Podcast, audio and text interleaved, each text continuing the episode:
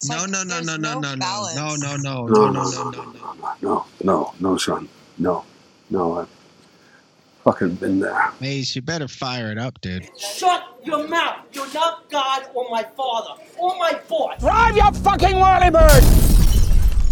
They laugh in New York and they, they laugh in San Francisco, but they will not be laughing when the mouth of hell opens up and sucks. The whole world is in the power of the evil one, the devil.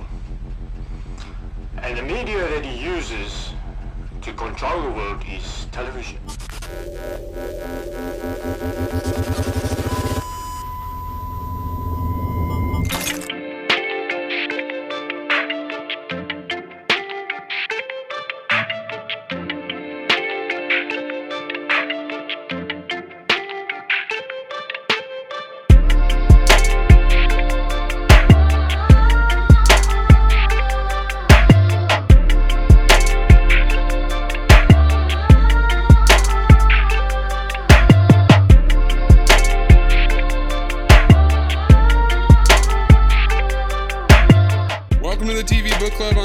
Dings Network, a nuanced discussion about television that captures our imaginations. I'm your host, Anthony Mays, and today I'm joined by Jake Hoy and Eden Liu.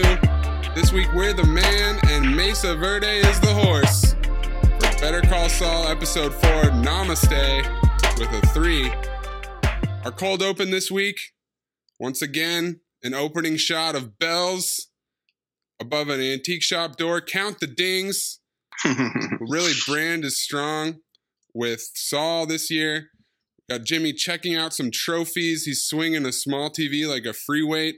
Then a montage ensues, and he finally settles on a bowling ball. Gets three for $75, and we're back to the bells with our closing shot. Not the greatest cold open of the season, but solid as usual. Well, it's like takes you back to the Breaking Bad days, right? Where it's like give you something you can't begin to fathom how it relates to the story. You know, it's you're completely out of context. You don't know what the hell he's doing. You can't come up with a good reason, you know, because you're like, why is he lifting everything? Why is he pretending to maybe throw everything? Is he is he looking for inexpensive weights? Yeah, it looked like he was maybe trying to get his own workout montage going, his workout plan, do a little free weights in his. Well, he hasn't gotten an office yet, but just stay in shape during his busy days. Well, that was the funny thing because at first you're thinking, oh, he's going to decorate the office. And the best part is that it's out of sequence chronologically, so it's extra confusing. Well, that's the thing, right? And that's what Breaking Bad used to do. Um, and I think I feel like often in Breaking Bad, whether it was like the season open or an episode open, the reveal, the punch wouldn't come until the end. And the extreme version of that was season two, which opened with all those shots of the pool and Right. wasn't explained until the very end of the season. The plane crash, which you're immediately assuming is the devastation or the arrest of Walt and family, right? Right. So It was a misdirect in that sense. fantastic. This was more of a, uh, a comedic punchline, but a, but a sad one. So this was a heavy Jimmy and Kim episode. We start with a slow drip from an overturned beer bottle, the wreckage of Kim and Jimmy's debauchery. At the end of last episode, they're naked in bed, extremely hungover. There's a tough teeth brushing session that was very relatable. Just that struggle. it seems that that is confirmation, at least as much as we'll get in the show, of some physical chemistry, some lovemaking between the two. Yep. And so, like we talked about last episode, it it really ended on a strong note for them and their relationship. Jimmy is having lunch with Howard, and Kim says, Yesterday was bad. Today I'm going to fix it. Real short and blunt and to the point. And Kim feels bad about the night before, even though Jimmy says to let the apartment take care of it. Kim sweeps up the shattered beer bottles while on her Bluetooth making calls. You know what I found interesting though about that moment? With Kim? Yeah, was that she led him to believe she was taken off. Yeah, she doubled back. She doubled back. She'd already made that decision, but she didn't share that with him. So that moral compass that she has, that he no longer has, um, is something she's kind of obscuring in that moment. Jimmy's in jail with the 50% off, boys. He explains their situation and runs through their antics. It reminded me of the excellent scene from Hunt for the Wilderpeople where we learn all of Ricky's crimes as a youth. Now, uh, obviously, we've got a couple of things to talk through, Bella. Clearly, you've been briefed about his uh, background and also his foster care history. Apparently, he's a bit of a handful, real bad egg. I mean, if you look in his file, you'll see that for yourself. We're talking disobedience, stealing, spitting, running away, throwing rocks, kicking stuff, defacing stuff, burning stuff, loitering, and graffitiing. And that's just the stuff we know about. Saul got them down from five years to five months, but the boys don't want to pay their discounted rate of $4,000. Saul makes a scene. The boys are convinced, and they will have a grandmother pay their tab. Another sad detail. Good payoff with with these guys to finally get the the full breath Yes. of their madness. There it was. Jimmy meets Howard for lunch, where he's talking to Judge Lawler. Howard orders the sole. He's a creature of habit. He seems to get it every time. Howard asks Jimmy about Saul, teeing him up for an amazing delusional monologue. Saul Goodman is uh, he's the last line of defense for the little guy. Are you getting sold down the river? He's a life raft. Are you getting stepped on? He's a sharp stick. You got Goliath on your back. Saul's the guy with the slingshot. He's a righter of wrongs. He's a friend to the friendless. That's Saul Goodman. wow. so great. Howard is apparently remorseful, says he did Jimmy wrong, but Saul's not buying it. Howard is offering Jimmy a job, mentions the great Kristy Esposito moment from last season, which was Jimmy's breaking point. Howard is really pushing it. He calls him Charlie Hustle to the point where Jimmy is actually considering it. And then Howard, not afraid of the coronavirus, brings him in for the full handshake hug and drives off with his license plate Namaste with a three. Yeah. What did you make of Howard in this scene, Jake? Were you buying it? What what is this motivation for Howard to try to redeem himself? I didn't understand. I wasn't into it. It's interesting because on the one hand, I was like, I f- you forget how great this guy is. this guy owns this character, you know? Oh yeah, the actor. He's fantastic. Oh, it's like tremendous to watch him work. He's just so perfect.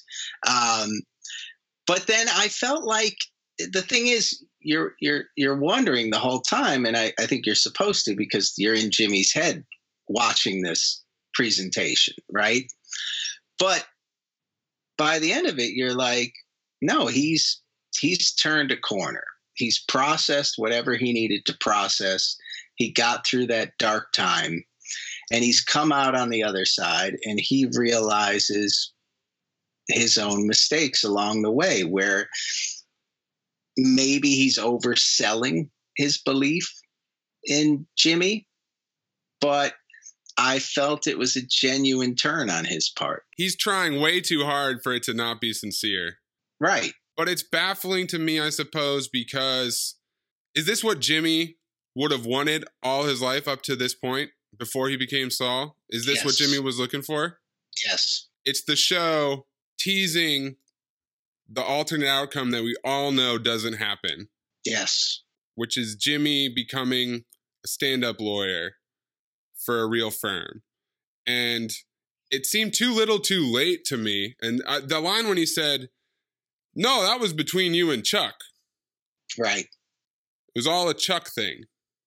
Because we knew that Jimmy never had any chance of taking Mhm. this, hmm presenting it was a curveball of sorts. I think it reminds you of the dynamic that Howard had with Chuck as well, which was, you know, Chuck was a kind of father figure, mentor, leader, right? So, in many ways, he was as subservient to Chuck as Jimmy was. And it was never his call to make. I mean, he says he could have fought for it, but he probably couldn't have. You know what I mean? Um, and as much as he wishes he could have in this moment, those parameters weren't available at the time. Um, so I feel like Howard's always been a schmarmy guy. He's never going to shed that skin entirely, but he seems to be at peace, and that seems to be what drives Jimmy or Saul, whoever's doing the, the ball throw, um, crazy. You know. So Kim is in a meeting with Paige and Kevin from Mesa Verde. Paige is saying the call center development is going great, and Kim has to interject. Kim is trying to switch to a different lot in hopes of protecting Acker somehow, and Kevin easily steamrolls her, and they plan to remove Acker with a sheriff. So, in light of our little debate conversation last week about Kim's intentions, mm-hmm. what did this subsequent scene clarify for you on where she stands? Just the conflict. You know, she can't shake the conflict of the work she wants to do with the work she's having to do to support herself. She seems to feel guilty about Acker. Big time. And Big takes time. it personally. Yeah. Even though her failure to get him out amicably seemed to have no effect on the timeline of the development. What's interesting is, I mean, she's obviously not the sheriff. She's not there to get him out per se forcibly. She's uh, she's there to cut a deal. So if he if he's so stubborn, um, as stubborn as Saul, um, you know, there's nothing she can do. But she wants to do the right thing because she feels this tremendous guilt. I mean, that's that's kind of her whole character, right? Throughout the show, nothing is clean. Trying to do the right thing and bearing the burden on herself. Yeah, I mean, law's an ugly business, as Jimmy says, but she's always trying to do it with this internal compass and a, and a kind of code of ethics. So Kim goes to see Saul in court. Saul is cross examining a witness who was robbed during a 12 hour shift at a bodega. Hmm. When he asked the witness to identify the robber, Saul had planted his witness in the crowd and used a look-alike hijinks. Saul secures the mistrial. Kim kinda likes it, but she's pretty shook up and is coming to Jimmy for help with Tucumcari. Kim sends Saul to Mr. Acker, and despite Mr. Acker's stonewalling him, Saul convinces him with a photo of a man fucking a horse. Visual aids! Hijinks! And then the stinger is Jimmy puts on his gloves and takes the cold open bowling balls out of his car to Aphex Twin playing. And after an initial test shot that misses, Jimmy fucks up Howard's Namaste Jaguar with two impressive drop shots. Really impressive. So we've got Kim bringing Saul in to the Mesa Verde mess, which seems like a really bad move. Yeah. Yeah, really ill advised, too. Do people at Mesa Verde not know who Jimmy is? People at Mesa Verde may not, but people at her law firm do. Mm. Remember, like the whole ski trip debacle? yes. yes. Right? So he's well acquainted. So as soon as he lays eyes on him, it's going to be an issue, I would think. Um, but I'm not sure those folks at Mesa Verde have any idea. Well, they're about to find out, it seems like. it seems like a lunatic idea. I kept thinking about the idea of deception in this episode. That deception was at play at every turn, you know, um, and that everybody's engaging in some kind of deception. Now, Saul is going to be relying on deception down the road entirely. And he's always engaged in acts of deception. But he, you know, the thing about that speech he gave, you could say that was his vision for who Jimmy McGill as a lawyer was. It could be that, or it could be his delusion of Saul Goodman as the hero. Maybe, but I felt like when he was doing the um, the class action suit for the seniors, Sandpiper, the Sandpiper. You know, yes, it was a money win, but he was really nice to those people. Remember, like he had absolutely remarkable relationship, and he was thriving out of that relationship, and he had ideas to be the good lawyer right? Be the effective lawyer, be the champion for the underdog. Um, whereas with Saul, he's maybe saying that at a luncheon with Howard, but you know, to drum up business, he's he's hosting a midnight session under a tent for like local drug dealers and other wayward folks in the community, you know. And as as as Kim reminds him, you know, are you not just encouraging them to engage in criminal activity? So he knows what he's doing. He does, but in order to believe in it and do it, I think he has to think that he's doing good. Even though he is. You think so? The devil's advocate most of the time. You think so? I think that kind of rings true to the Breaking Bad character. I don't think that Saul in Breaking Bad was gleefully evil. No, I don't think he's evil. He just treated everything like a problem that he tried to solve and improve the scenario from his end. Yeah, I guess I think of Saul by that point as fully accepting that his effectiveness is helping the criminal world deal with the legal process in whatever form that takes. You know what I mean? And he knows a guy who knows a guy, right? For every situation. Well, how would you compare him to the lawyer from The Wire? That guy seemed more corrupt. Avon's lawyer. Oh, that guy. Yes, I do. Yeah. Now, this, yes. So he seems more evil and corrupt. He's more in it for just pure money. That guy's like a mafia lawyer. Exactly.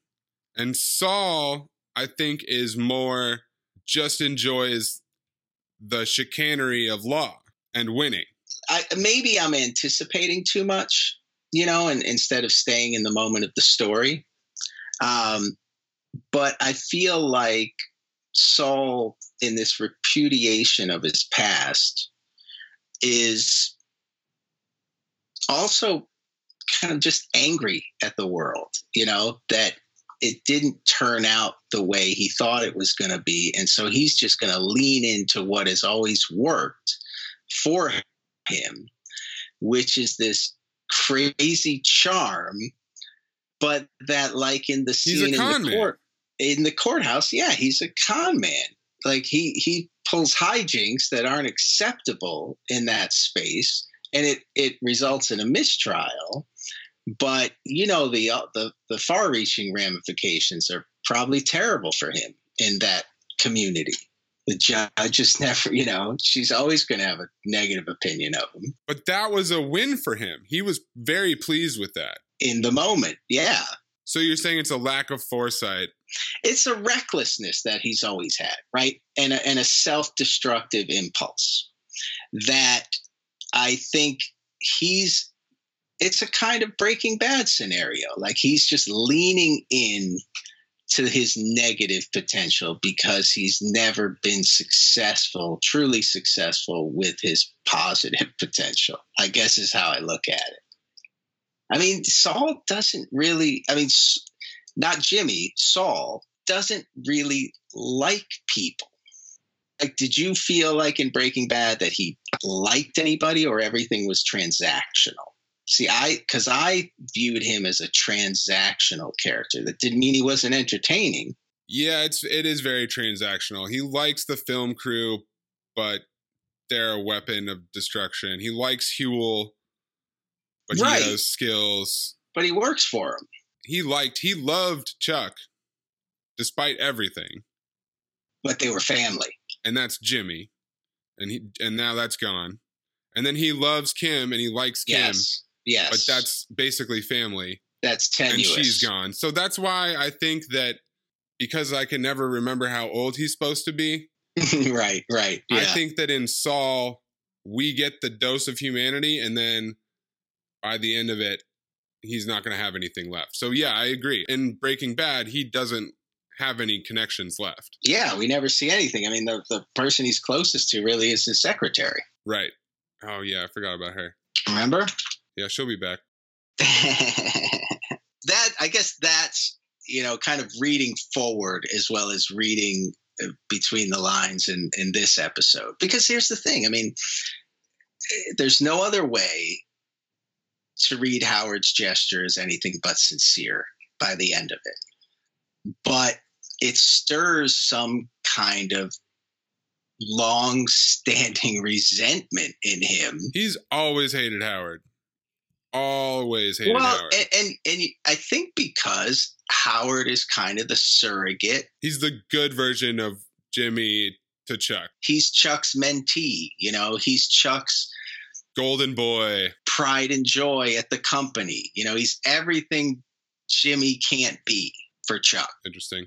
I guess I just didn't see what Howard had to gain from bringing him back, and that's what confused me about it. Well, two things. Is it just removal more, of guilt? Yeah, it's just guilt. It's just Right? more guilt, which is a big theme. It's possible that's the only thing. However, Howard's a pretty, as we learned through this show, serious businessman. You know, he runs the business side of that law firm.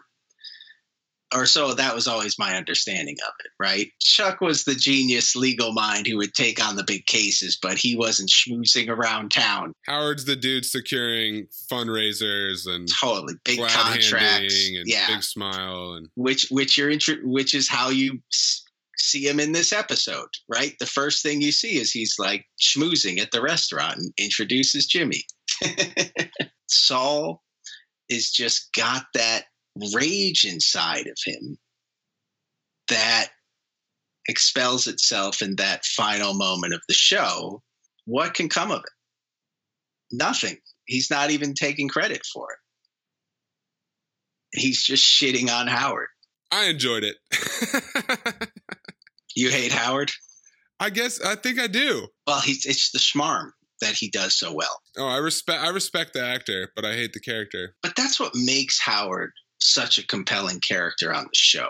Oh yeah. You feel that he's unlikable from the moment you meet him. And I don't know if it's the the collars, you know, He wears The- a lot of stripes, right? the way well he always has that white collar, right? And then the whatever the shirt is. I feel like he doesn't he is that his Yeah, his yeah, yeah. style? Totally. there's an ego that's he's so comfortable in that's so present that makes you you know uncomfortable with him. But in this episode he shed all of that. Like right away as soon as he sits down at the table he's chatting with jimmy in the most genuine way. Tell me about he's not even dismissing the saul goodman thing. Tell me about him. Who is he? I mean, which is great in a meta perspective right? That little moment was kind of beautiful i thought. I mean it's it might be it could be read as trite but i thought it was so simply delivered that it was kind of this beautiful little thing. And and you see jimmy slash saul trying to come up on the spot with a good response. Because he really hasn't worked it out yet or he hasn't found out yet. Because not all of it may be in his control.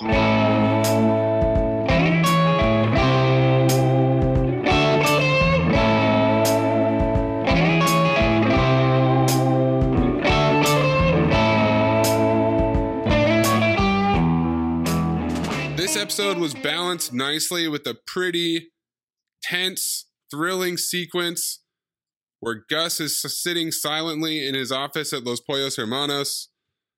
One of the employees, Deshaun, left the fryer uncovered, and so Gus takes out his frustrations on the eager to please Lyle, the manager, making him repeatedly scrub the fryers.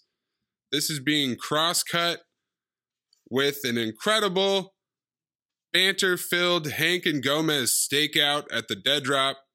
They're bantering about the etymology of majestic culverts. Hank calls Gomez Ansel Adams, which is the wrong type of photography, but Hank's just thrown out a famous photographer. I'll let it slide. that was funny.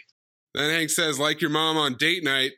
And Gomez says, like your left hand every night. The boys are back. So great. Car chase ensues. So great. Hank says, gotta skate to where the puck's gonna be as he goes it. to cut him Love off. it. Yeah. The driver manages to lose Hank and Gomez in the desert after dropping the money in a tunnel, and he gets picked up by Victor. Gomez thinks they got a good haul, but Hank wants to chase bigger fish upstream, so he's not totally pleased, but then he shakes it off, gives a rousing pep talk. We're all going out for drinks later. Good job, team. And then Gus, sitting in his dimly lit office, finally gets the call. He gets the all clear from Victor. So he just rips up the phone Yeah. and then sends Lyle home. Lyle asks, But is it clean, Mr. Fring? And Gus says, It is acceptable. so here again, all the all this theme of deception for me was playing out across all of this too, because you've got Gus pretending to be a you know the chicken man in the back room, right? But dealing with all of the stress of this drug situation that he's in, right? And then even to a point, you've got Hank totally bummed that they didn't come away with what they really wanted to come away with. So he has to like rile, rouse the spirits and give that pep talk, which he's like, this is a fucking joke. This was an utter failure, right? Yep. So good. We did not come close to what we wanted to do. So he has to pretend that they did something good, which ostensibly they did, but nowhere near the kind of thing that would have been truly effective in terms of what their job is. So I liked all that. Well, it all went according to Gus's plan Right, with the known accepted losses that they already had to account for. right. But Hank seems like a fun boss, and Gus, albeit a ruthlessly efficient manager, uh, does not seem like a fun person to work for. Poor Lyle, dude. Hope Lyle went home, Poor Lyle. ripped the bong. Poor Lyle. Uh, But I felt for his fingers with the steel wool on the Big time. steel. Big Woo. time. That looked rough. That whole run was tremendous. Even though you're like, there's not really the stakes aren't that high, you know, right? From from a, a story perspective, and so you know, you're not like you don't even know the guy that's doing the drop. It built a lot of tension. but you were worried that Gus was gonna unload on Lyle. Is he gonna kill him? Did you feel that way? A little like, is he just gonna kill him? That's how I felt. Gus is so tightly wound. Ah. Oh, Carlo Esposito is so incredible at playing this character. it's mind blowing. It's, really mind blowing. I guess we're always afraid that he's gonna snap, but there's only really like that one time in Breaking Bad when he kills someone himself, right? And it's terrifying. Terrifying. I mean, he just builds up that I'm gonna explode thing. Like he's he's standing at the edge, and you know he's at the edge. You know, and you just you don't want to see it. Mike continues to flourish at rock bottom. He goes to see Stacy on his regular Thursday, but since he never confirmed or responded to any of Stacy's calls or messages, she got a sitter. Yeah, and he's not really in a conciliatory mood either. He's being a huge dick. Stacy says Kaylee already forgot about it, but Stacy's still concerned, and she's being quite reasonable, but it just adds fuel to Mike's smoldering anger.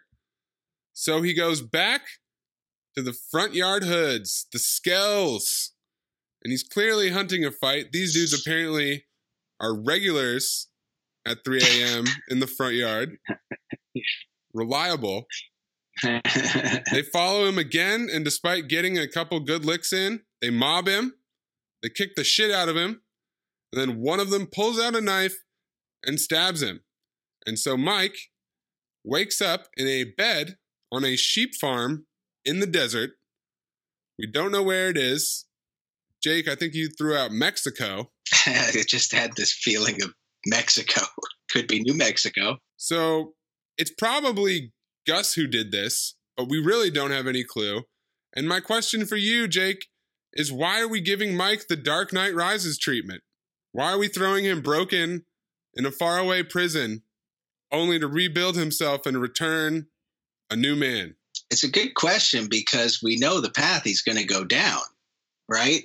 He should be channeling all this self hatred and, and anger into the clean life.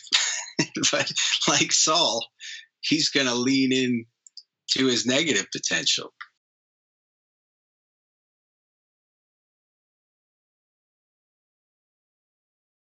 It just seems a bit much. I would have preferred Mike to be more involved with everything else going on. So, kind of to isolate him as they have and just turn him into a drunk, bitter man the last two episodes and end up with him miles away from the action.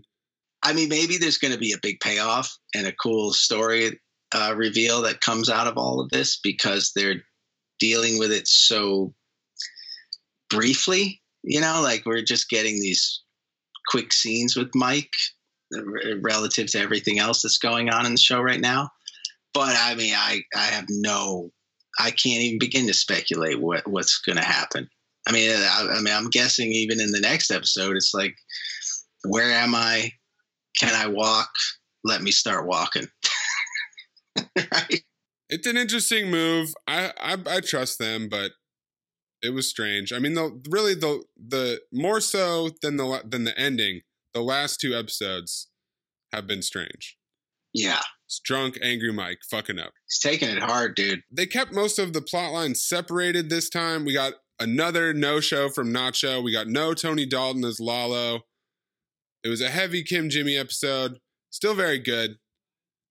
The beautiful opening and closing notes with the bowling ball and the Namaste license plate. This is Jimmy's form of meditation. this is Jimmy's Yeah. mantra. Yeah. Fucking shit up. He's Saul Goodman now. He's Saul Goodman. And, you know, I got to say, I mean, so I keep thinking back about our conversations about Kim and Jimmy um, because they did that really interesting, beautiful shot of um, she of Kim in the courtroom from behind her head, and everybody departs, and then she keeps lingering long after until he comes out of that meeting. You know, um, and she's there because she's also got deception on her mind, right? She wants him to help her figure a way out of this situation that works for her. Now, simultaneously, she's watching something unfold in the courtroom that she herself would never undertake, right? She can do all that stuff behind the scenes, but she'd never make that part of her image as a lawyer. And she's conflicted about that. I mean, don't you see a kind of distance in the way she's looking at Jimmy this season? Yes, but she comes to him in this episode in a really vulnerable way. And what's so wild about it is that she's desperately trying to do the right thing, even if it means right fucking over her own boss in a devious way. Right. Which is crazy. The moral justification of that, the gymnastics of that is tough. Yeah. Her morals and ethics that tell her that his ways are not good, mixed with her fondness for it and her fondness for him and wanting to win. They both want to win. Everybody wants to win. That's what this show is about. It's about winning. That's what Breaking Bad was about. Walter wanted to win. Hmm. Gus is so mad in this episode because he's taking a big fat L and he knows he has to. He's pissed.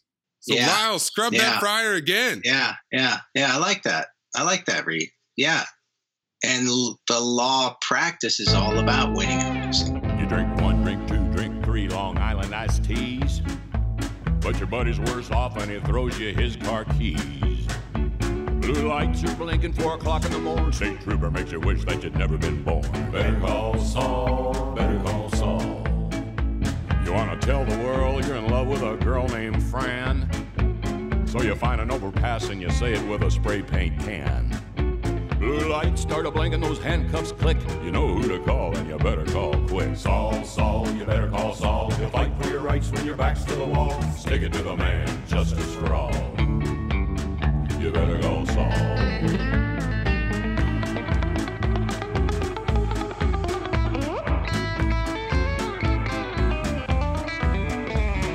Shopping at the Walmart short just a couple of beans.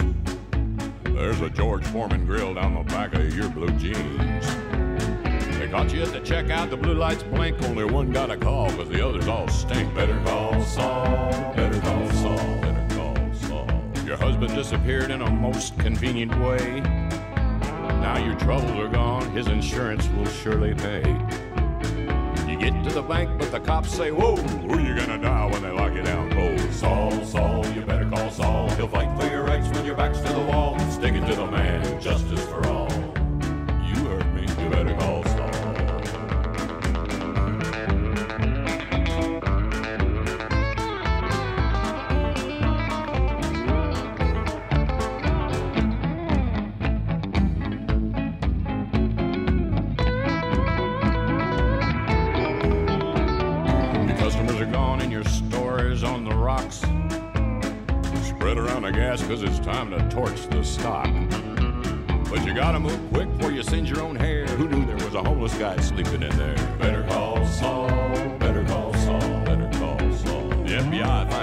trapped in your creepy